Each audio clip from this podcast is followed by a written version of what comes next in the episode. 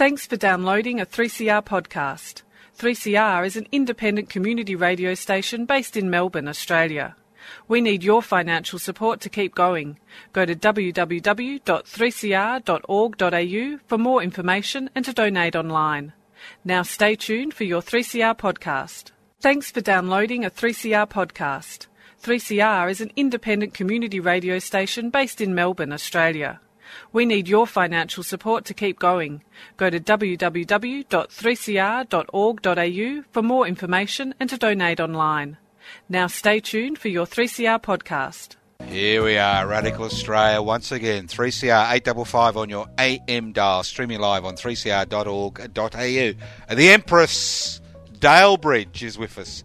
How are you, Empress? Very well, thank you, Joseph. We How got, are you? We've got these silly things on our heads. It looks like an S and M session, doesn't it? Oh, well, actually, it doesn't. No, it doesn't. It doesn't. Um, but yeah, the boom mics, so I feel like Madonna. you feel like Madonna. You're Yeah. saying I'm Madonna. No, no, I said I feel like Madonna. You more like, um, you know, Captain Stubing from the Love Boat. Yeah, yeah. That, that'd be right.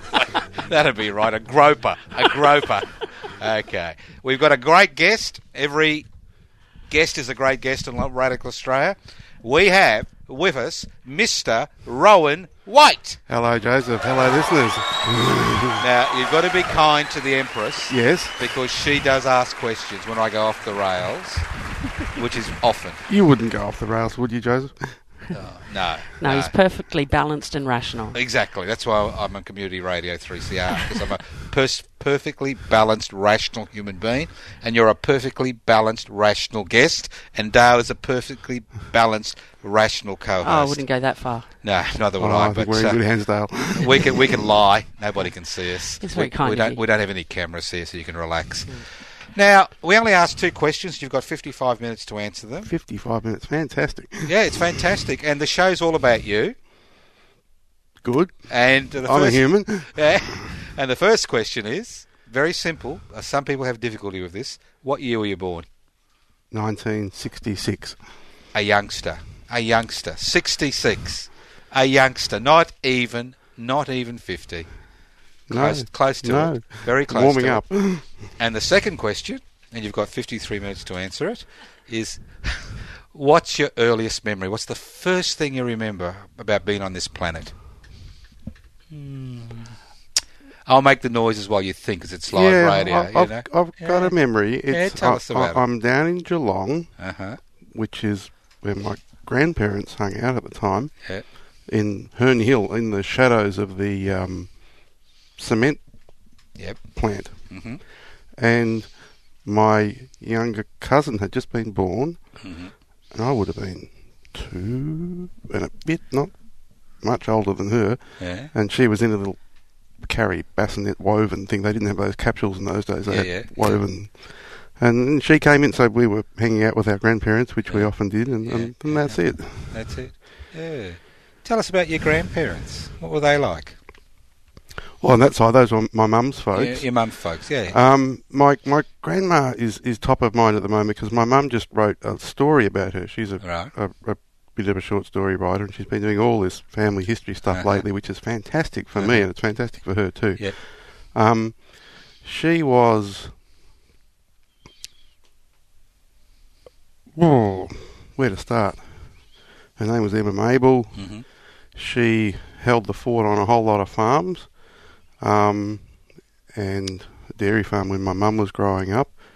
Um, one of the stories I, I heard recently that she was burned really badly. This is out in Donald, I think, in Right. the Western District, hmm and um, she had, you know, a wood heat fire, Yes. wood uh, hot water heater, and Mhm. that she kept the whole house going with, and um, she was really badly burned and had to sort of wait hours and hours and hours for emergency services to come and take her into hospital and so on. And that Mm. happened, I think, when my mum was reasonably young. Mm. Um, so she was, she raised three kids and um, did the whole the whole domestic thing. Mm. And um, Did she have an impact on you? oh, for sure, for sure, we used to go and stay with her, and um, she was, the, I guess, the most relaxed kind of loving presence I knew at that Right, age. right. She was just we were okay. She was okay. I, I can't ever remember her getting grumpy with us or spanking us or disciplining us or anything. We were. She made it seem like we were easy to be with. Right, right, which was obviously not true. No, we, we were rat bags. we were rat bags. And how about Granddad? What was on your mother's side? What was he like? Granddad, he was um, he was a dairy farmer and a butcher, and um, he, at that time he had a butcher shop down in Geelong. He was a footy player, he was a captain coach out, out at Bairnsdale, which is where the or Paynesville, where the family came from. They had the butcher shop down there, um, and he was he was a kind of a stern chap in a way, but he was also um, kind of entertaining and fair and, and relaxed also Yeah. in his way. He used to take us for drives around the country, and I remember sitting on his lap in his walks, all driving up the driveway Yeah, yeah, I like that. in yeah, Geelong and things like that. yeah. And um, Things you get charged for these days. yeah. and he he was a good. I mean, he he was sort of my connection to kind of country, sort of rural Australia. I remember going to the sale yards with him down in Geelong there, and he was in his element. You know, he Yeah. was just completely um, comfortable with all the goings on there, and he had a big set of bullocks horns at home, and he had a bullwhip. He used to whip in the backyard and show us how to do it, and yeah, yeah. um, but he was sort of to me very relaxed and unpretentious, and Mm. um, you know he was really well liked, well liked bloke. Did you have any contact with uh, your father's parents? Yes, I did. Yes, I did. What were they like, and who were they? They were they contrasted quite a lot. They sort of probably would have seen themselves as a higher class of people. Um, although my father's sort of grandparents, I think he was a metal worker, Mhm. but his dad, my father, my grandfather, Yep. um, became a bank Manager. bank manager. That's Yes, right. He started yeah. out, you know, he worked his way up through the banks and became a bank There manager. was, there was the vet, the doctor, and the bank manager. They ran the town. That's right. yeah. and um, my other grandmother, my, my dad's mother, Yeah. she came he from um, kind of country stock, but they had a bit more success. They must have been squatters or something back in the day. They had a bunch of farms out in kind of Colac Way, Biak, Yep, yep. and um, they sold them up in the depression and came into into Essendon and had a bunch of houses there. And Yeah, she kind of swanned around and yeah. she she was she was a, a bit of a doer. She set up a kindergarten because there wasn't one.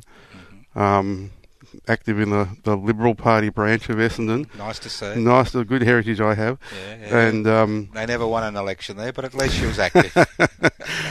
and uh, one of my earlier memories was this. This is this will be great to my, my activist mates who are listening. Um, I was as a what was it seventy five a nine year old. yeah. I was taken to a Essendon branch of the Liberal Party election party in 75. Oh, yeah, the old We Roll Golf Party. and I was given this badge. Uh-huh, uh-huh. I really hadn't been paying attention to anything to do with politics. Nine, no. Although my parents were, were kind of Uh, on the conservative side interested, yeah. but the, the badge said, "It's time." They went. Have you still got the bag? I It'd be haven't. worth- it'd I be worth money. I haven't. I think I got rid of it. And I remember somebody kind of I picked up off a table or something, and somebody bent down and said, tapped me on the shoulder and said, "Listen, Sonny." Don't take this to school. and I'm like, why? In Essendon, you get killed, that's right. Yes. So that's one of my early memories. Yeah. So, did you go to any... You got any brothers and sisters? I have two sisters, one elder, one younger. Uh-huh. And tell us about your parents. Um, Are they still alive? my father passed just about two years ago. Mm-hmm. Um, my mum is still fighting fit. She's turning 80 next month. Right. So tell us about them. What are they like? Okay, well, mum, um, as I said, grew up on dairy farms. Mm-hmm. She got to go to a girls' school in Geelong, which was a government girls' school, Matthew Flinders, which is still there, um, which was great because you didn't have to put up with a whole bunch of sexism that women usually have to put up with at school, except that the school, the sexism manifested as the school only went to fifth form, and you sort of got to be a nurse or a teacher or nothing. So my mum chose the sort of nurse route, Mm-hmm. and um, she was good at school. She was popular. She was a house captain. They had you know prefects Yep. and things like that at that school, and she was.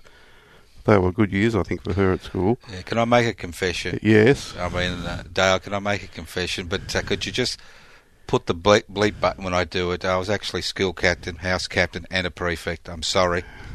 I apologise. I apologise. Salisbury State High School. It was. It was a. It was a state high school. It wasn't a private school. Yeah. But I, I carry that burden to this day. I'm nearly 64, and I carry that burden on my shoulder. I should have it tattooed on my back. so it's all right for your mum. Yes. She's fine. House captain. It's okay. Not a problem. We'll accept that. And how about Dad? What did he do? Dad went to Essendon High School and then went to Melbourne University, and he he he bragged about being the first of his line that went to university. He went and did um, in science, Yeah. uh, which he turned into an engineering degree at university, and um, with a lot of support from my mum, he ended up finishing that. She made the money while he was swanning. Pretty uni. much, Yeah. pretty much. What uni is this? Melbourne Uni or uh, Monash? Melbourne Uni, Melbourne and then he, well, he went to Melbourne Tech, RMIT as it became to, Yeah. to get his engineering degree in the end. So he sort of started out, and- yeah. yeah. yeah, yeah. And, but he went early into um, what is now called IT. So he Yeah. went from electrical into computing, which was Very which was very early. You know, Yeah. valves and punch cards and Yeah, and stuff. Then which, I remember those punch Yeah, yeah. cards. I used to. I had a job once. It was my job to punch the card. you know, as a student, you'd punch the card, and you think there's an, there must be an easier way. Yeah. You know, and then you'd put it in this little machine and press a button, and you go, and you get all the answers, and you think, wow, technology. Yeah. So he he was actually making those machines. he was he was a programmer. So Yeah. he programmed, I think, in Fortran back then Ah. for the State Electricity Commission. He had a, a job with that, and they had a big mainframe computer up on the whatever 12th floor at William Street. Yeah. And we used to go in there, and I have a memory of him programming the thing so that as a four-year-old he could go in and touch a button. And bells and whistles and you know like on a James Bond film with the Yeah. day flashes lights and things word and whatever and this big thing of my name got printed out on this Yeah. big bit of perforated paper and I was like wow Waste of wow you know that, that was What rea- a waste of taxpayers' money. No wonder they privatised the SEC. that was really impressive back in 1970 or whenever it was Oh, well, it would have been very impressive. Bells Yes. and whistles. Yes. So, where did you go to primary school? I went to primary school in Mont Albert we were eastern suburbs Mm-hmm. and um, so I went to prep in Mont Albert and then we moved a bit, little bit further out out to the the wilds of Doncaster where Not there were Doncaster. still orchards and things Oh, like that yes oh, you weren't didn't steal from apples from the orchards, did you? Not a one. Never. Never. Never. No, never, never. No, all right, okay. Well, we won't talk about that. so, what was primary school like? Um, I was lost at, at start of primary school. I went as a four and a half year old, Mm. which was the done thing in those days. My my date was just before or after the Yep, cut yep, off, and yep, so I ended up. I was bewildered. I was like, "What the is going on here?" Um, apparently, I knew what I was doing kind of academically, which is why they kept promoting me. Mm. But socially, I felt utterly out of my depth, and um, I mean, I made friends. I had friends from kindergarten, and um, but my, my main memory is of just being bewildered. And this is back just after sort of Henry Bolte's ha- telling teachers they can march up and down the streets Yeah, till the their legs feet wear off. sore. Yeah, yeah. And we're in classes. we I mean, prep class one of thirty-five. You know, Yeah, it's just ridiculous. Yeah. Yeah. And uh, did you excel at anything in primary school? Um, I think I excelled at um, fading into the background. So you got you got your doctorate in, wa- in a Yes, wallpaper. And I only got thumped by the measure rule that our teacher, our Yeah. prep teacher, Only had once? once, only once? Once? that I recall. Yes, This is in prep. yes. Yeah, but how about the rest of primary school? The rest of primary Did you find school- You, had, you, had, a, you felt some particular subjects grabbed you more than others, or Um, no? no, I, I, I mean, I liked words and Yeah. and um, I was pretty middle of the pack, I think, at primary school. So there's Yeah. nothing, no particular teacher that you can remember, good or bad. You don't have to don't name them, just you know. No. I mean, I think the teachers on the whole were brilliant, given the the constraints they had, and how many of us there were, and how few of them, they were. Yeah. Um, yeah. And well, actually, I'll, I'll tell you, Joseph, the thing that stands out for me with um, listeners will remember that, that Pete Seeger passed this last year. Yep. So I was in primary school in the very early seventies, and this is the wave of the, the folk revival, and all I think all of my teachers had a big lot of music in our classroom, Mm. and also in like, kindergarten. And I took this utterly for granted, and we had these sort of canon of songs we learned. They were actually really freshly revived. So sort of the Peter Pauls and Marys and the Pete Seegers and the, all this sort of stuff was Yeah. this. My my primary schooling was strewn with these songs. It was fantastic. I look back on it; it was just fantastic. It was so rich, Yeah. and and we'd sit and we'd listen to the BBC or whatever the hell it was, Yeah. you know, the board, and we'd sing it all together, and it, Yeah. it was just it was part of the wallpaper of our primary school. Well, it wa- it was interesting because teachers had a lot more local autonomy. They didn't, there's none of this NAPLAN garbage and you know having to conform and you know you got the good and the bad. But uh, you must have been a very good school. I was the both the schools I went. Well, all three of the schools I went to were very well resourced middle class state schools. That's Um, what we want. yeah. That's what we want. yeah, So what? You leave primary school. What are you? 12, 13? 12 then. uh, eleven. I was young 11, just 11, because because. I was Wow. eleven going on twelve. Where'd you go? Well, it's it's it's noteworthy to mention I got the privilege of going overseas between Ah. primary and secondary school. My mum. What, a gap year in primary Uh, school? no, not not for a year, just for a, a gap summer it was. a gap summer? Um, my mum was a nurse, as I mentioned, Yeah. uh, and um, she was, you know, well regarded in her profession. She was a matron or whatever you, Mhm. yeah, matron they called it in those days, Yeah. charge nurse. And um, one of her crew that she worked with was a, a Tongan nurse Yes. who had promised to my sister the next airline flight. No, correction. She'd pr- she promised to my sister to take her home to Tonga with her. Except Right. my mother had promised me the next airline flight. Right. Now I was mad for airplanes, Right. and as soon as I Had, had, you, had you had been on a plane before this? uh, not a big one, no, well, tell us about the little one. just a little one. My What happened? my dad took me on a little Cessna once when I Mhm. was on a family holiday out at Paynesville sort of way. Yeah, yeah. We saw one on a beach, and he Yeah. and he promised to take me up and went, and he kept that promise, and Yeah. I remember that, and that was exciting. he grew up in Essendon, as I said, Mm. hanging around Essendon Airport, hitching rides on DC threes on the mail plane down to um, Tassie and, and so on. It's extraordinary, isn't it? These days, kids are picked up and taken home from school. In those days, they'd say in the Well, I remember when I was a kid, your mother would you'd leave at sunrise, and she'd say, "Come back for tea." I Yeah. didn't want to see you. Yeah, well, he just did what you like. He'd, It's the be, same he'd, thing. he'd be in the drains and Yeah. in a plane over That's to right, yeah, and then yeah. as long as he was back for tea, tea nobody, didn't nobody, matter. nobody That's cared. right. Yeah. Yeah. It was that type of childhood. Yeah. So he liked his airplanes, and I kind of caught that from him. And um, anyway, so Mum said, "No, no, Rowan gets the next airplane flight."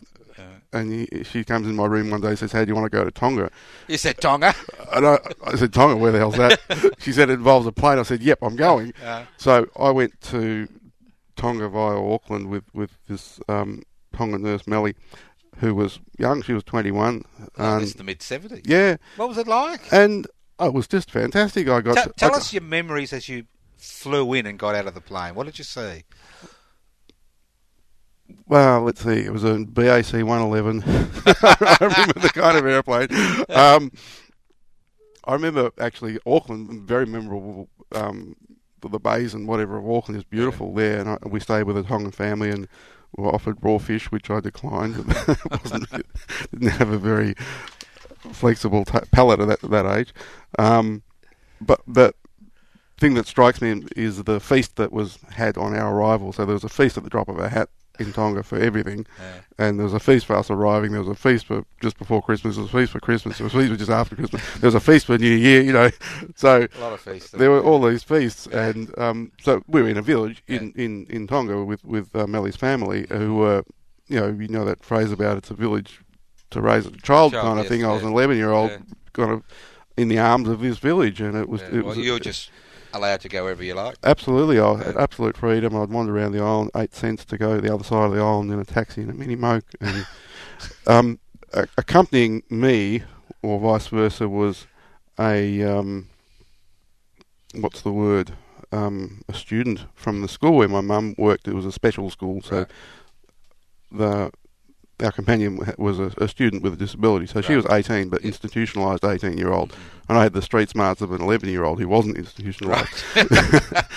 not not that there was too much street smartness that required in Tonga because it was Yeah. very very benign, very safe society, very um, you know everybody's looking out for everybody and and um, you know basically zero crime rate, and um, it, it was just idyllic and, and gorgeous. Three months, three, four months. Couple of months, yeah. Yeah, yeah. So you come back. I come back and I hit high school, bang, like a brick wall. It's like this is different. and um, high school, yeah, high school was a thing. You know, it was sort of oh, okay, well now we're learning and we've got subjects and Uh-huh. you know all very different from. Was this Doncaster High? That's Or- correct, yes. Yeah, yeah. And um, a few, I had a few mates from my previous school came along to that one, but not a great many. So Did you still feel this sense of isolation, or did you kind of fit it in now? Um, I think I was by the end of, of primary school. I was really one of the boys. I was um, quite happy with a bunch of friends. Yeah. I was picked on a bit early in primary school for my appearance. Listeners will see I have a, a broad nose and widely spaced eyes, which um, was just an excuse of difference for sort of bullies to pick on in the very early years. So I was a bit um, once bitten, twice shy about that, and I got a bit of that in high school too, which wasn't fun. Um, but I had no trouble making friends, and I had you know a good gang of friends quite early in high school, and um, I I enjoyed high school. I think on the whole. So, what year did you finish high school? Well, it's worth mentioning. Before I finished high school, my father had a major car accident in that first year of high school. Right. Um, he was drinking. He drank quite a lot, my dad, and he was drinking and driving, and, and um, he crashed his car and had mo- you know very major injuries, including head injuries. Right. Um, and that kind of dominated my teenage years. What, were you caring for him personally? Yeah, we well, in a sense, yes. My mum sort of delegated me as the boy to kind of help manage his really difficult behaviour, Right. and um, What type of? You said he had a head injury. So what? He was. yeah, well, he he was or- he he was aggressive, yes, Yeah. and, and, and violent, and he Mm. continued to drink, and Mhm. his his behaviour was very erratic, um, very hard to read, and. Well, my, my parents ended up divorcing at the, at the end, of my last year of high school. They may Right. well have done that beforehand, had that injury not happened. Right. Um, but my mum sort of mucked in behind him and sort of helped him kind of heal from that as best she could. So But what really wasn't an easy time, was it, when you were going no, to high school? a- and high school was for me a, um, a kind of a refuge from all that drama. Really, Mm, I, I mm. really applied myself to my study as a kind of an outlet, um, and you know relied on you know a few close friends to sort of help keep me Mhm. on the rails, as it were, through that time. Um, so, yeah, I was pretty mad at my dad. Even he had head injuries, so he was not rational. He wasn't No. able to Mm. plan or follow through, or he, he really, I really lost him as a responsible parent. I think at that first year when he had his crash, Yes. um, and mum, you know, really held things together. She she worked full time as a nurse and did all the work at home, and um, you know, I owe probably my life to her in the sense that you know, who knows how how I would have been without, you know, my dad wasn't able to be a responsible No, parent, no, I understand. and um, you know, she made massive, massive sacrifices that I could have a relatively normal. Yeah. Um, And how, how, how did your brother and sister cope during my, this?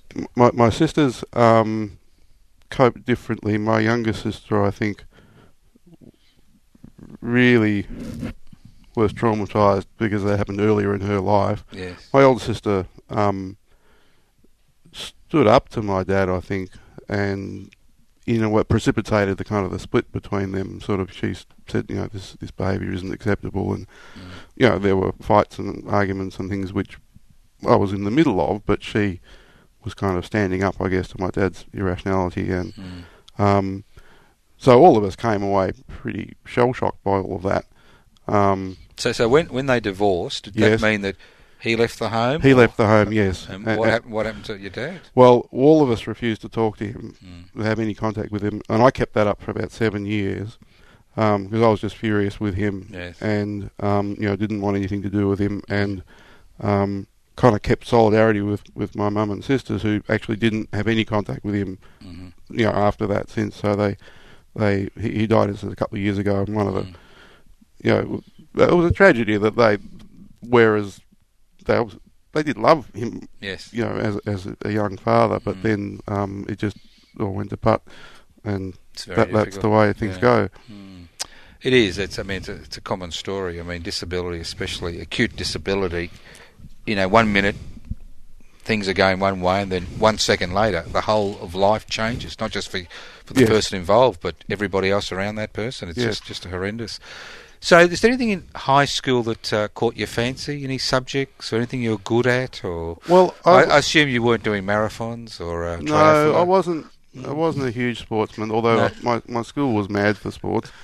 Um, I chose. It's, it's sort of a wasn't really a free choice, but I chose maths and sciences because that's what looked like would get my dad's approval, Right.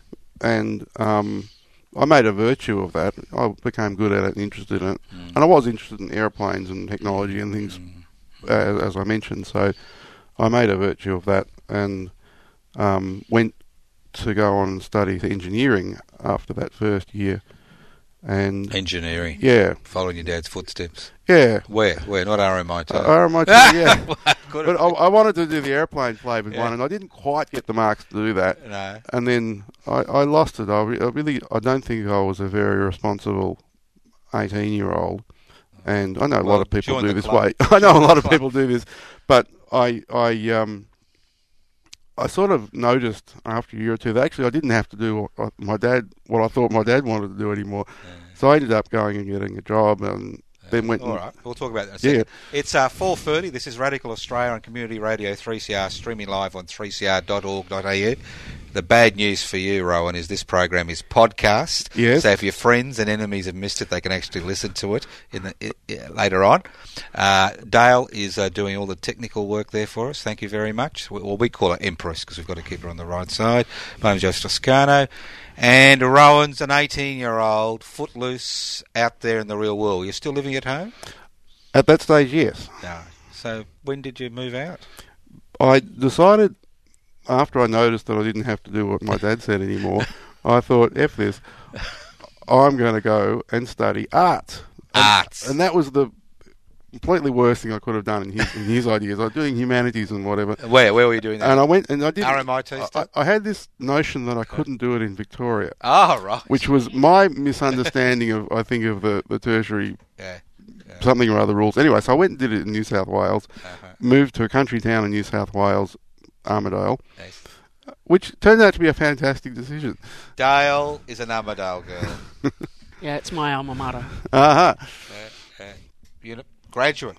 Graduate. Yes, yes. Yeah. Unbelievable. Did you graduate at least? I did graduate, but not from not from Armidale. Not from I- Armidale. I moved down to Canberra because I wanted to do. I, I late late in my uh, high school year, I had noticed, whereas I'd been trained in this sort of right wing idea of the world and who was on the right side of World War Two and Yeah, so on and so on, I kind of noticed that, that war wasn't such a great idea, and that there was massive waste and massive overproduction in some places, and there are people starving in other places, and I thought this isn't Where right. did, you, where did you notice all this garbage? Just watching the idiot box. You, you just made up. You thought your whole youth is turned to putty. My whole political training yeah, I mean, turned to of a putty. lifetime has gone I to putty where- by I mean, it's time. Where's your it's time badge? You know. yes. Um, so I thought I was starting to question this, and I remember at, at my year at RMIT engineering watching rat ratbads like um, John Schumann, Red Redgum, and so Oh, on, you know, yeah, up on the yeah, stage telling yeah. us that the US alliance wasn't a great idea, and Yeah, and but this got me thinking, and um, I I um ah that's right, I tried. I had ambitions to join the Air Force, Mhm. which was it was if you like my whole ambition through high school, through all that drama with my family. Join the Air Force, kill people. Join the I Air understand Force. That. Well, my idea was that was how I would, it would be useful to society. Uh-huh. Um, So when did you and I, I applied to do that in my last year at high school, and they rejected me because of your because of my eyesight, Yeah, which was a blessing. yeah. Well, Thank you, Royal well- Australian Air Force. Well, they didn't want you to go into a brick wall, did they? so the year after that, I thought I'll go and try and join the army. So I tried to join the army Uh-huh. reserve, which was, you know, I really had to debase myself to go and do that. Yeah, I'm. I'm joking, but they rejected me too Oh, for the same reason. I thought, well, well I can't. Well, I thought, well, if you're not getting me, then I'm never going. You know, so I joined the peace movement. right. Where? Where in Canberra or Armidale? Uh, probably started in Armidale and Yeah, then, then in Canberra. yeah, um, yeah. So, So- I decided the the re- reasons for my move from Armidale to Canberra was I wanted to study international politics uh-huh. as distinct from Australian politics, which I found a little insular and uninteresting. um, or did you study international politics? I did, I did, and did that at, at ANU in Canberra, which was a great place to do it because of. Hey, it's, it's, it's a pretty good school, ANU, and um, it's got a lot of research goes on, Yeah, and a lot of interesting yeah. people do interesting So what, research what'd there. you come out with? I came up with a BA in political science and, and English, So you went on the dole after that, I assume. of course. I mean, what, what are you going to do? BA in political science? I did do a, a little brief foray into you know investigating Australia's arms exports Uh huh, uh huh. And, For the uh, peace movement. for the peace movement, Yeah, and, and sold yeah. that to the Canberra Times, and then Yes. got arrested a few times trying to shut down AIDEX, Australian International Defence So you weren't part of that large penis, were you? Oh, uh, no, definitely was the foreskin. You're the foreskin, right? I don't think people know what we're talking about, but us old oldies we remember. Yes, Yes, the naked men. yes. Yeah, I don't know. It was one of the most interesting protests I've uh, I've uh, come across in Australia, anyway. So, what happens? How old are you now? In your mid twenties, aren't you? Mum, yeah, I was getting getting into my mid twenties. Yeah, I mean, you haven't got a job. You got a BA. yep. And I thought, What are you going to do now? I thought, Rowan, it's time you went and did something really useful in your life. Uh huh. So, of course, I went and did Mum's thing. Instead of dancing, I went and I became a nurse. Right, right. Where, where did you do your training? I started training at the Royal Melbourne Hospital, Uh-huh. and I lasted two years into that particular training, and I was, I have to say, a little bit of a ratbag when I was there. I joined the union. Right. I really wasn't happy with how they ran things. I really wasn't happy with how they taught us. Uh, Um, you I- weren't part of the 1987. I was a little bit after that. Were you? I was a little bit after that, Yeah. but um, I was certainly aware of that. Yeah. Um, so I wasn't very good at doing my homework, but I was bloody good on the wards. I was bloody good with patients, and I wouldn't take crap from you know the, the hierarchy. Yeah, yeah. And Administration. Yeah. so I did two years of that and learned a heck of a lot, Mm-hmm. and bailed out with an enrolled nurse's qualification, Right. and went and worked across the the, the town in um, nursing homes and the best and worst of those and. Mm.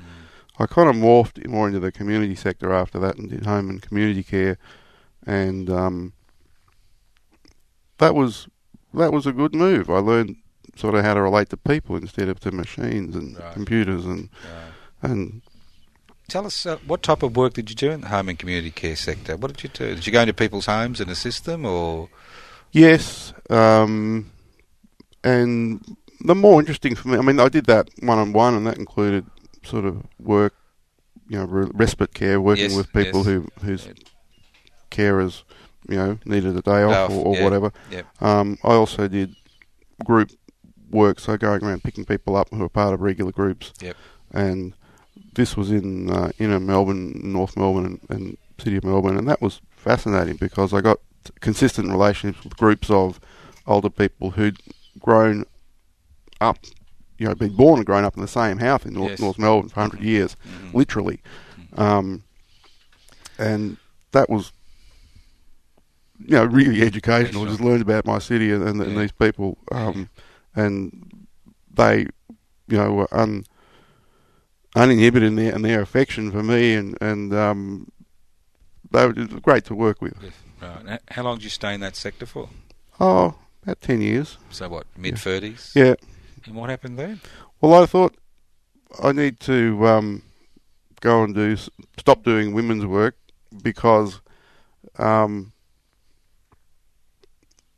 what was my reasoning? I think there was a way in which I was using those people to feel good about myself. I was sort of being right. a do-gooder, and um, you're getting positive reinforcement. yeah, Yeah. which which is kind of okay. And I've gone back into that Well, area. as long as long as people aren't dependent on you, there's, Yeah. there's always that issue that they become dependent on you, totally dependent, and it's kind of gets a bit messy Yes. at that stage. Yeah. Anyway, so I So, so what, why did, what, what what made you think in your mid thirties? You, Yeah. You're in a career, you're obviously earning a wage to pay the rent. Yep. Uh, what made you think I need to change?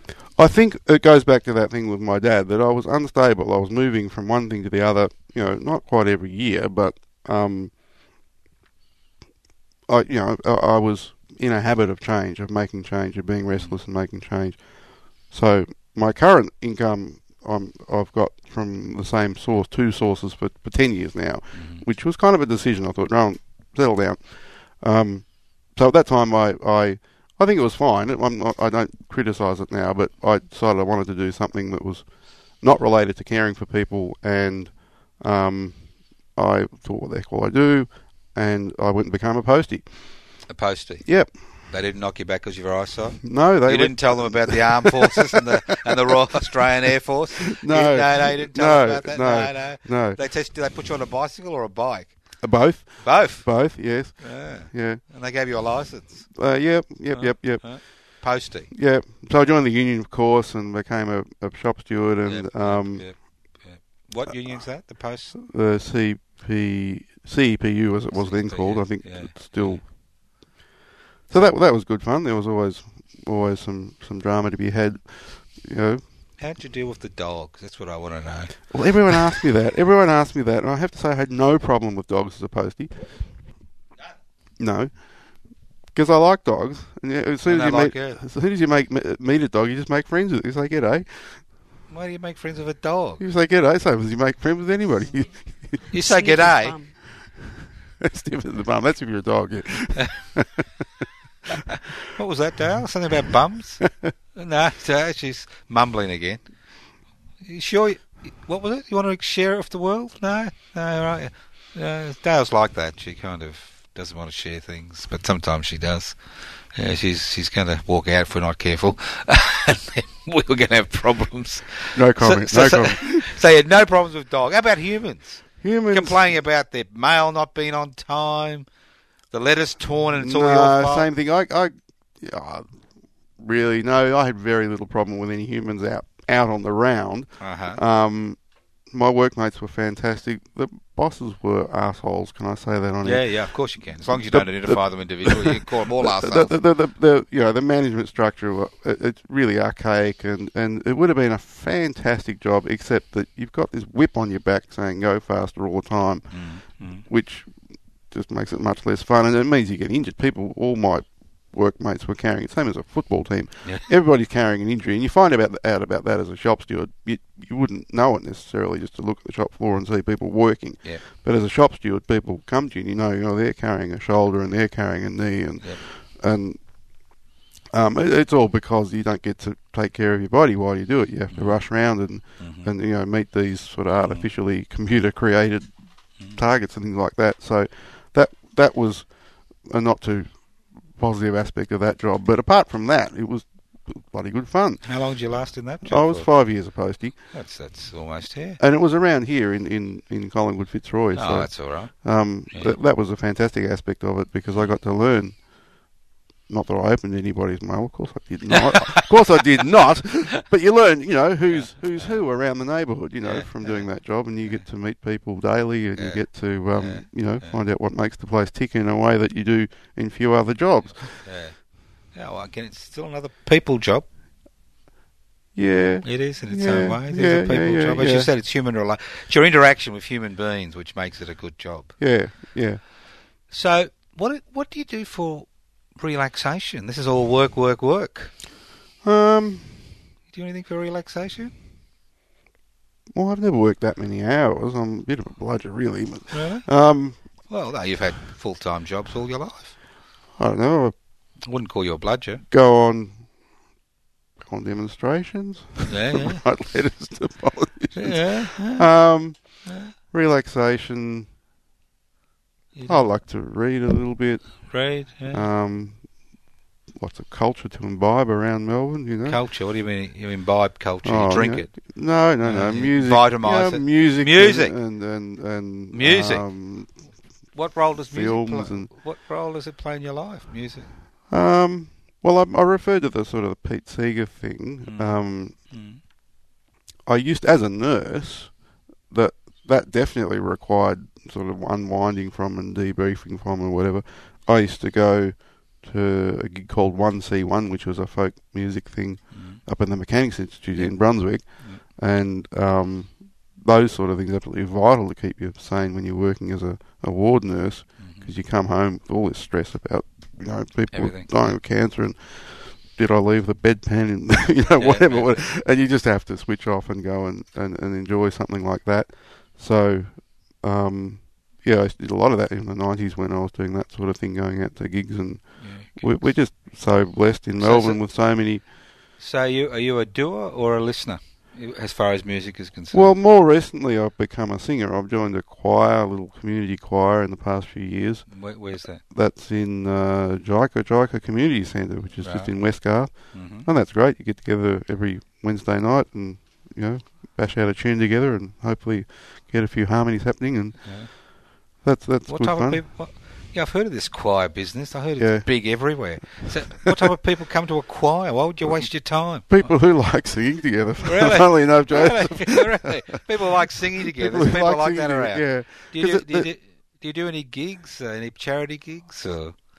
From time to time, yes. yeah. We sort of, not so much charity gigs. I mean, we do a little bit in that direction. Probably the most fulfilling thing we did in that direction was one of our members um, had, had a disability and he'd been raised in institutions and um, he passed away.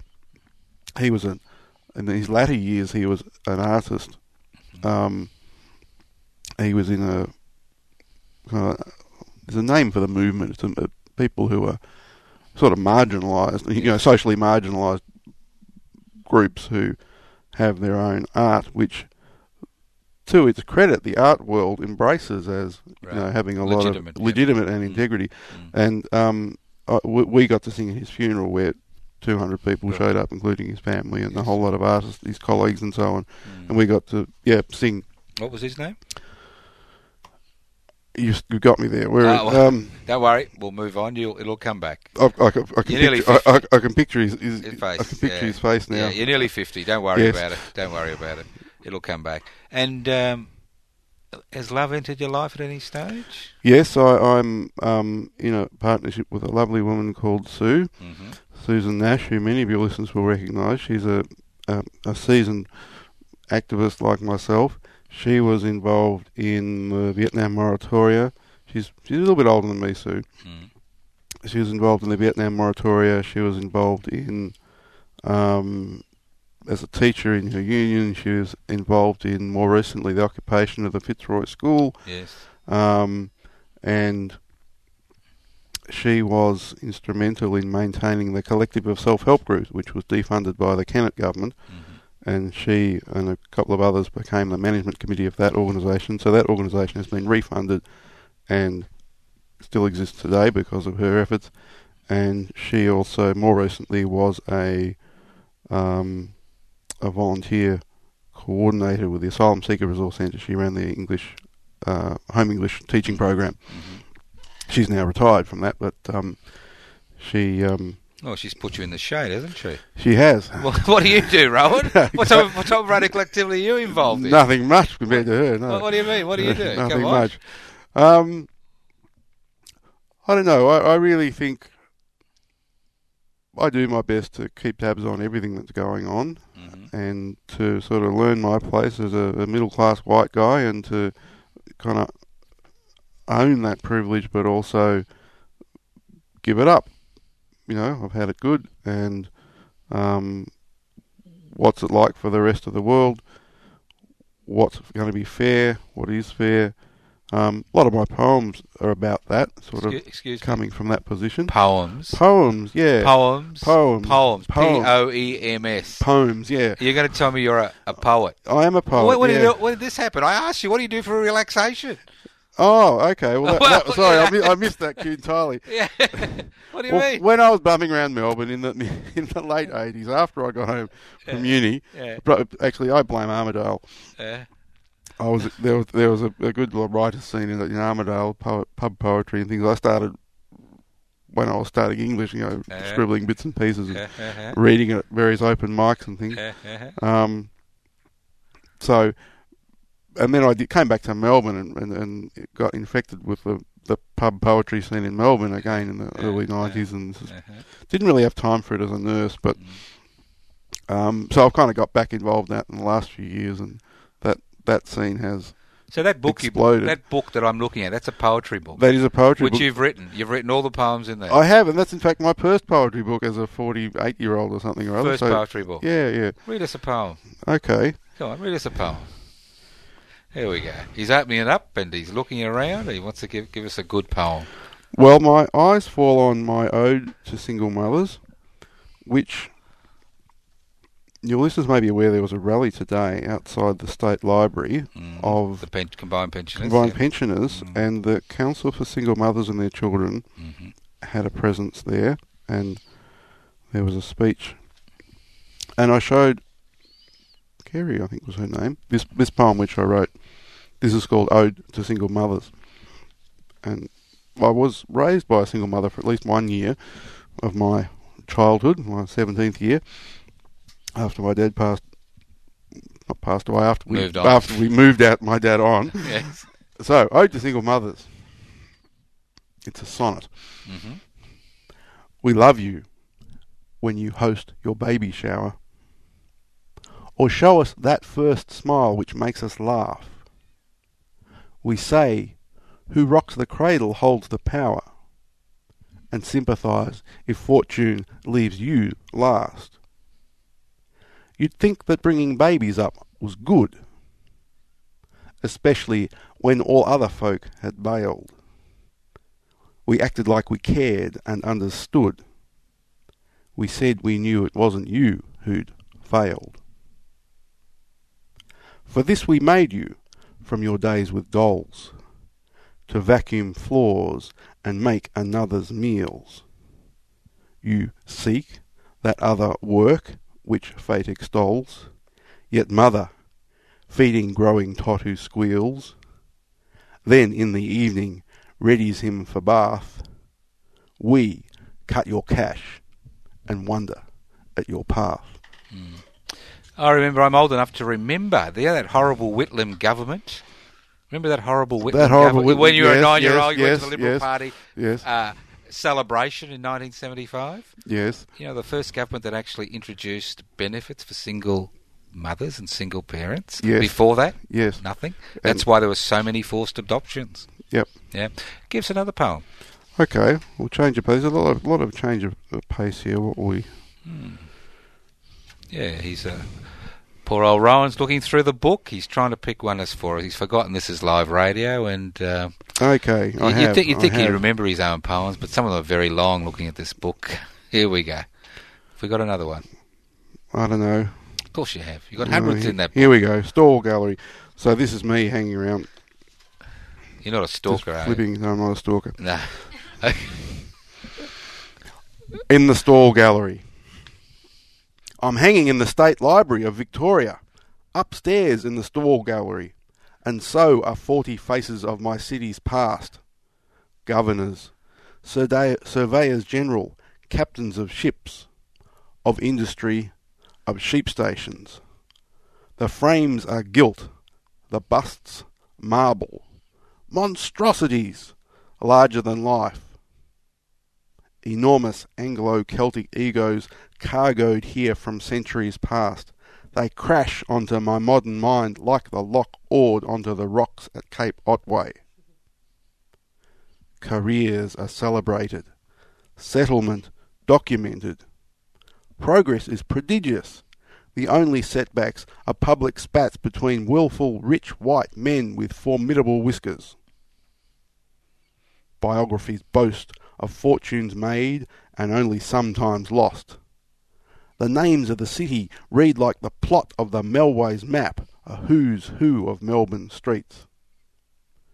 Women are not much mentioned, unless as the mother country, or wives, or widows, a painter here, a pioneering journalist, or intrepid motorist there. Like the first one to drive the Nullarbor in 1920. There is no painting of this event, however, so she, I must imagine, crank starting her jalopy in the dust. I'm impressed. All of these forebears impress. They stole a land to build a country with their workers' bare hands. They gave me everything I now have. They are bold, resourceful, creative, courageous, inspired. Besides them, I feel small and timid and weak. I notice there is but one portrait of a black man. Quote, William Barak, last chief of the Yarra Yarra. Unquote. But conspicuously, no black women. I note also that the walls are coloured bright red, a little like the uniform of the 57th Foot Regiment, and much too much like arterial blood. I'm hanging in the State Library of Victoria, upstairs in the Storwell Gallery, and I'm thinking. What we choose to remember says, le- says less than that which we choose to forget. Mm. Powerful. How do you approach creating something like that? Do you think about it? Do you put it down on paper, or does it just come to you, or do you actually work at it? Different ones, different um, ways. That the first one I read, um, I was in the shower and I was thinking of a poem by a chap called Siegfried Sassoon, who wrote this poem called "Glory of Women," which is a bitter, bitter poem aimed at women uh, uh, just after he came back from the First World War. And poem is really very closely based on the structure and argument of that poem. And it just came to me that uh, single women get kind of held up in the same way, in the same impossible way. And so that the, the conceit, you know, we love you when you, you host your baby shower kind of came to Yeah. mind. So that was just a, a flash of inspiration, sort of echoing that other poem. And, the rest of it just, I had to work at it to get it into the kind Yes, of rhyme and metre and whatever of a sonnet. Um, and that was, that was work. It took a, a Mm. month or so to do, but it was, in a way, easy. Mm. Um, and the other one? The other one, I was going to a poetry gig. I thought I want to make something to offer this gig. I was literally killing time in the in the um, state library across the road, and Mm. and it just came to me in, that. So I sort of wrote that down, you know, in in ten or twenty minutes, um, like that. amazing, Yeah. amazing, amazing, amazing thinking process. Look, it's uh, 4.56. This is Radical Australia. We've got young Rowan White. He's under 50. Um, do you have a... I, I hate to ask guests this because a lot of them don't. Do you have a website or something like that? People can look at your poetry or... I do have a Facebook page. yeah, Facebook. I- you, I you, you and willing to share that or not? Yeah, um, Rowan White or Rowan Stewart White is my middle name to Uh-huh. disambiguate me from all the other whites out there. There's quite a few of us. Yeah. Um, I, I, if you go to my notes on my Facebook page, you'll see a few poems. Uh-huh. Um, this book that I've just been reading from Yes. is just hot off the press. I published it last month. Right. Um, How do you get hold of that? if listeners want that, they can go to me through my Facebook page and I'll mail them one, or they can go to the marvellous poetry bookshop in Melbourne called Collected Works, Uh-huh. which is at number 37 Swanston Street upstairs, Right. and go in and see Chris and the folks there. And Great. Good. Tailwind is the name of my my book. Well, Mr. Rowan White, thank you very much. It was a long journey to get to the poetry, but we finally got there. I'm sure people were fascinated by your story, and uh, we're here basically to teach people that radicals come from all walks of life. We do even, e- even nine-year-olds who go to Liberal Party celebrations for the demise of the Whitlam government. So, thank you very much, Rowan. We do indeed. Uh, thank you for giving us, uh, sharing your life with us, and all the best for the next 50 years on the planet. Thank you, Joseph.